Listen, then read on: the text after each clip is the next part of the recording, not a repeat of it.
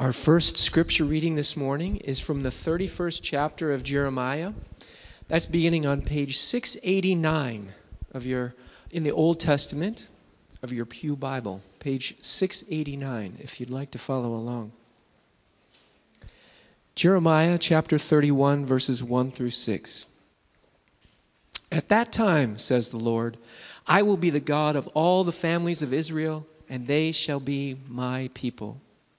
Thus says the Lord The people who survived the sword found grace in the wilderness. When Israel sought for rest, the Lord appeared to him from far away. I have loved you with an everlasting love. Therefore, I have continued my faithfulness to you. Again, I will build you, and you will be built, O Virgin Israel. Again, you shall take your tambourines and go forth in the dance of the merrymakers. Again, you shall plant vineyards on the mountains of Samaria. The planters shall plant and shall enjoy the fruit. For there shall be a day when sentinels will call in the hill country of Ephraim, Come, let us go to Zion, to the Lord our God. May God bless the reading and hearing of his word.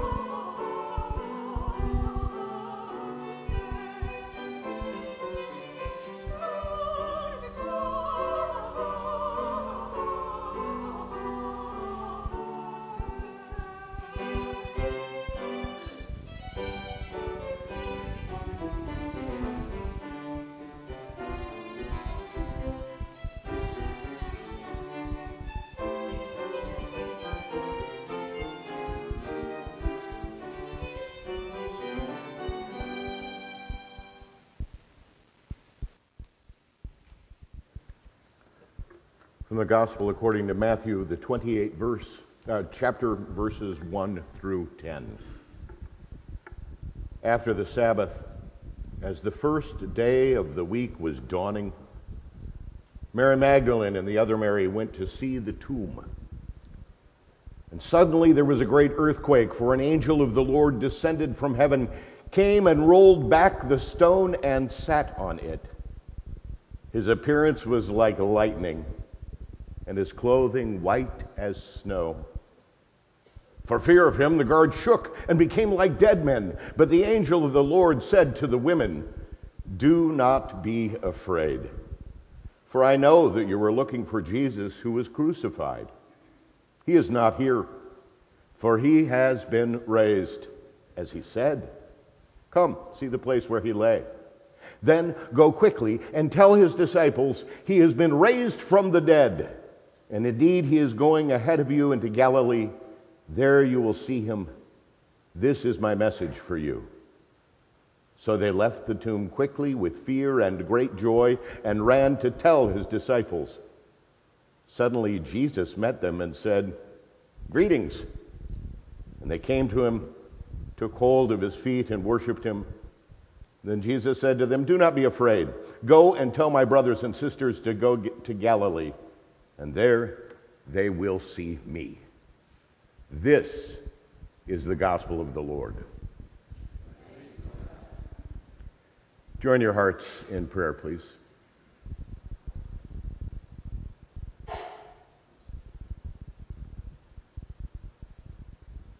May our hearts not be fearing, but may we find ourselves believing. Your word to us on this Easter and every day. He is risen,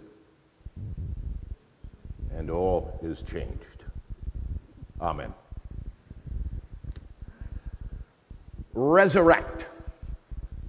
To stand again. To resurrect. Resurrect. Insurrect.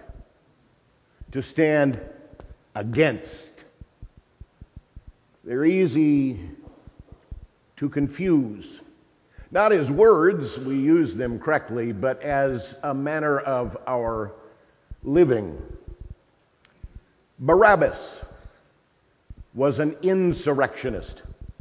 He was a guy that they released instead of Jesus. His full story is lost to history. We have no idea where he was from or where he left, but that did not stop the speculation in the 1961 film called Barabbas, starring Anthony Quinn. It was one of those many easily forgettable CinemaScope movies that came out in the late 50s and early 60s. They included things like The Robe, or The Greatest Story Ever Told, or Demetrius and the Gladiators. I bet you didn't see that one. It was actually a spin off from The Robe. And here on Easter, we talk about resurrection, a standing again of those who had been laid to rest. Just two weeks ago, when Jesus was talking to Martha regarding the death of her brother Lazarus, he said, Your brother shall rise again, your brother shall resurrect. Martha responded, I know. He'll rise again at the resurrection of the last day. And Jesus said to her, I am the resurrection and the life. Those who believe in me, even though they die, will live. And everyone who lives and believes in me shall never die. Do you believe this? asked Jesus of Martha. And of course, this being Easter, and our being in church, and my being the preacher, you know that it is inevitable for me to raise the question Do you believe this?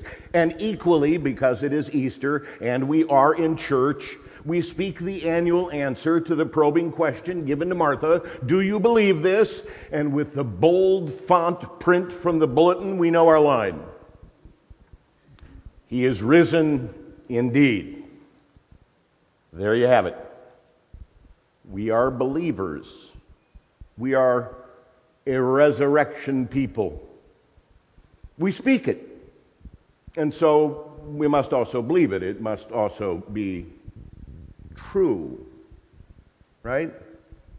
Many years ago, when I was the full time director of a counseling center, I had no regular Sunday gig. My Sundays were supposed to be raising money for the counseling center, going to churches and doing presentations during coffee hour.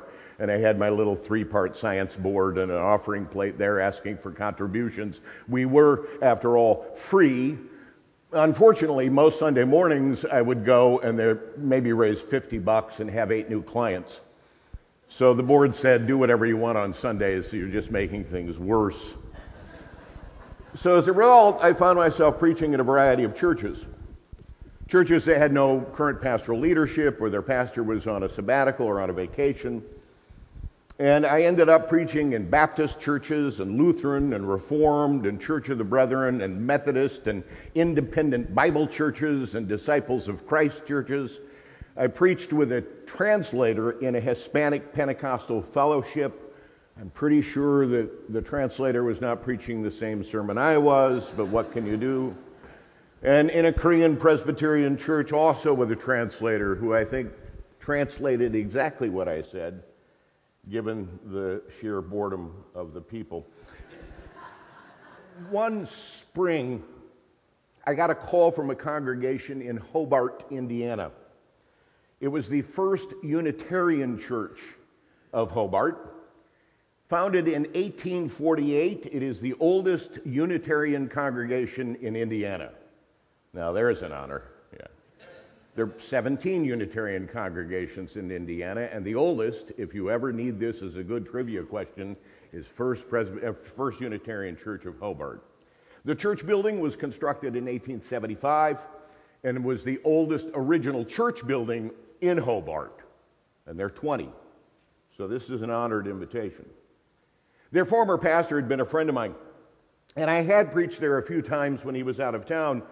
But he had moved to another job, and so they found themselves without a pastor. And it was the end of February, and they were looking forward to the spring. And they asked if I would fill their pulpit on Easter Sunday. Unitarian Church, Easter Sunday. I'll take that bet. So I drove to Hobart that Easter Sunday morning, and I don't know how much you know about Unitarians, but while they're really, really into spring, I mean, really into spring, when it comes to resurrection and empty tomb stuff, uh, they're significantly more, shall we say, restrained. I agreed, and there I was, and their skepticism in my presence was easily explained by the member of the congregation whose job it was to introduce me.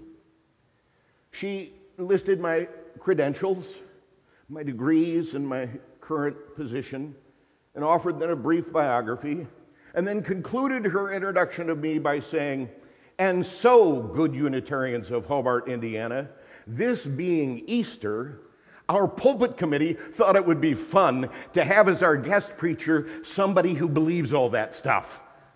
Pastor Krogh. I will forever be grateful for that introduction because the Christianly difference that is Easter had never been expressed to me quite so starkly. Since then, I've always wrestled each and every Easter with that introduction. What does it mean to believe all that stuff? When it comes to the gospel accounts, what we think of as the narrative of the crucifixion, beginning with the Last Supper and moving through the garden, all of those little elements are kind of a patchwork of pieces that are found scattered through the Gospels. Not all four Gospels carry the same narrative from beginning to end. But what all four accounts do share is the betrayal by Judas, Peter's denial of Jesus, the trial before Pilate and his sentencing to death on the cross with the charge, King of the Jews. And additionally, all four Gospels confirm that he died and was buried in a tomb. They also share the same evidence of an empty tomb, our celebration of Easter. It's found in all four Gospels. They're consistent testimonies. But curiously enough, there's one more element found in all four Gospels that doesn't often rise to our attention on Easter Sunday, and that is the release of Barabbas.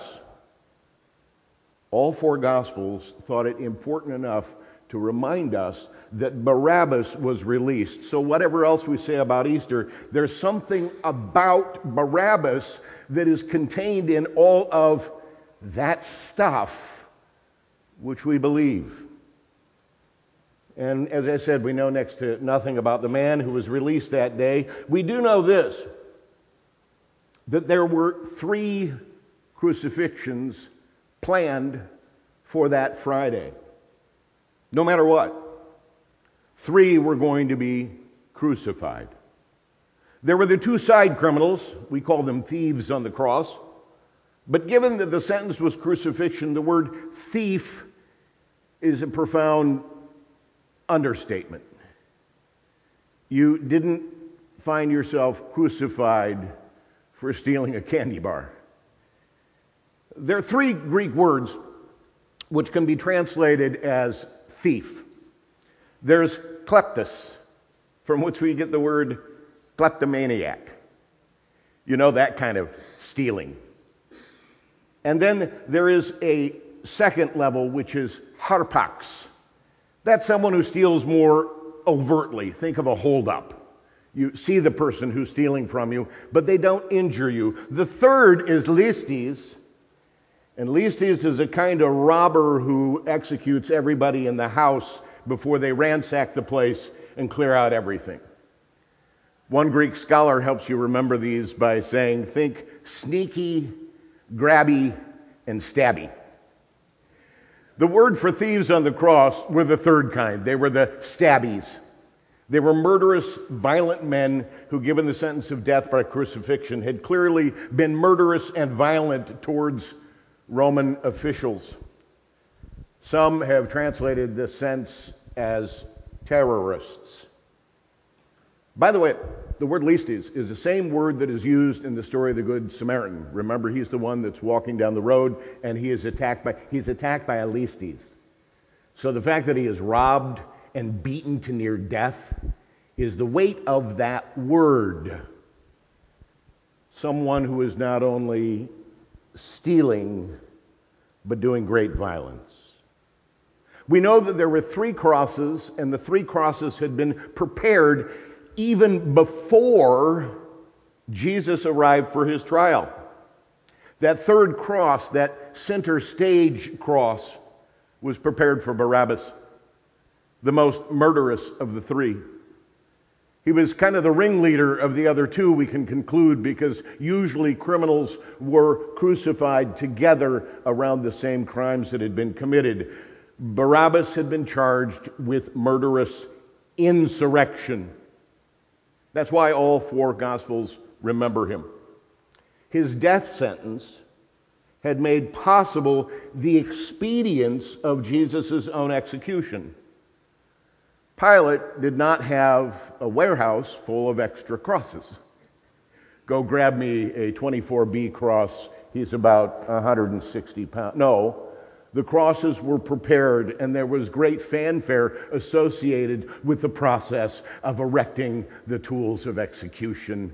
It had already taken place, but it had taken place for Barabbas. The people knew that the third cross was going to be occupied, and Pilate gave them a choice. Are you going to execute the insurrectionist or the resurrectionist? Are you going to release the one who is fighting against Rome on your behalf for grand and glorious political and social liberation? Or are you going to kill the one who said, and on the third day I will rise again? What does it mean to believe all that stuff? It means an absurd willingness to lay aside our desire to rise against, to walk away from hostility, from anger, from hate, from impatience, and intolerance. Insurrection believes that our enemies must be eliminated in order for us to win. Insurrectionists means that our being on top requires the annihilation of our opponents. Insurrection dehumanizes the opposition and celebrates their humiliation to confirm our vindication. in a low level and seething kind of way. Insurrection is that tiny little happy part of me that rises up every time I read a story about someone I don't like saying something stupid. That's the embers of insurrection. To proclaim resurrection, however, is a different cry. To believe that stuff, to believe this stuff, is to suggest that the one who commanded us to love one another, who taught us to love our neighbors, who even had the audacity to suggest that we are to love our enemies, that is the one who stands again. To believe all this stuff is to live beyond the pettiness of prestige and power politics to proclaim, I believe in the resurrection and the life. Those who believe in me, even though they die, will live, and everyone who lives and believes in me shall not die. That to believe this stuff means that we are dedicated to the proposition that getting even never settles the score. It's not only just giving up that little insurrectionist piece of us that wants to see those whom we don't like suffer and fail. It is also realizing the truth about ourselves because our own insurrectionist self wants to rise up and be on top and win but it lets us know that we are not the Savior. We are only the servants. It takes away the pressure from within to rescue. It takes away the anger from without to oppose and it allows us to be embraced by that glorious, haunting, sometimes unbelievable news that the resurrection and the life true. To believe all that stuff is to quiet in us our insurrections and receive instead Christ's resurrection he is risen indeed. Hallelujah. Amen. Please stand and with me join in the ancient words of the Apostles' Creed.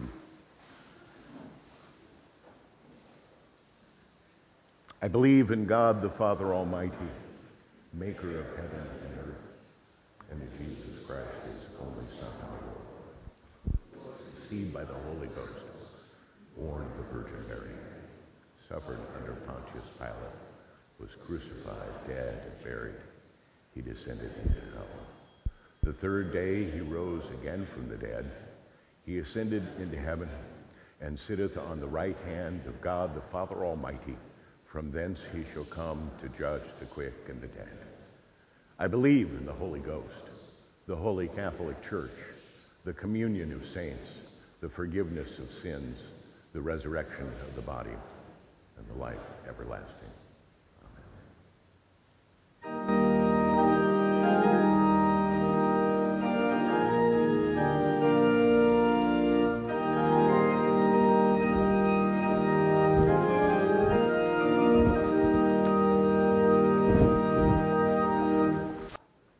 Us end as we began with the words declared since the first Easter. He is risen. He is risen Christ is risen. He is risen. He is risen. Hallelujah. Amen.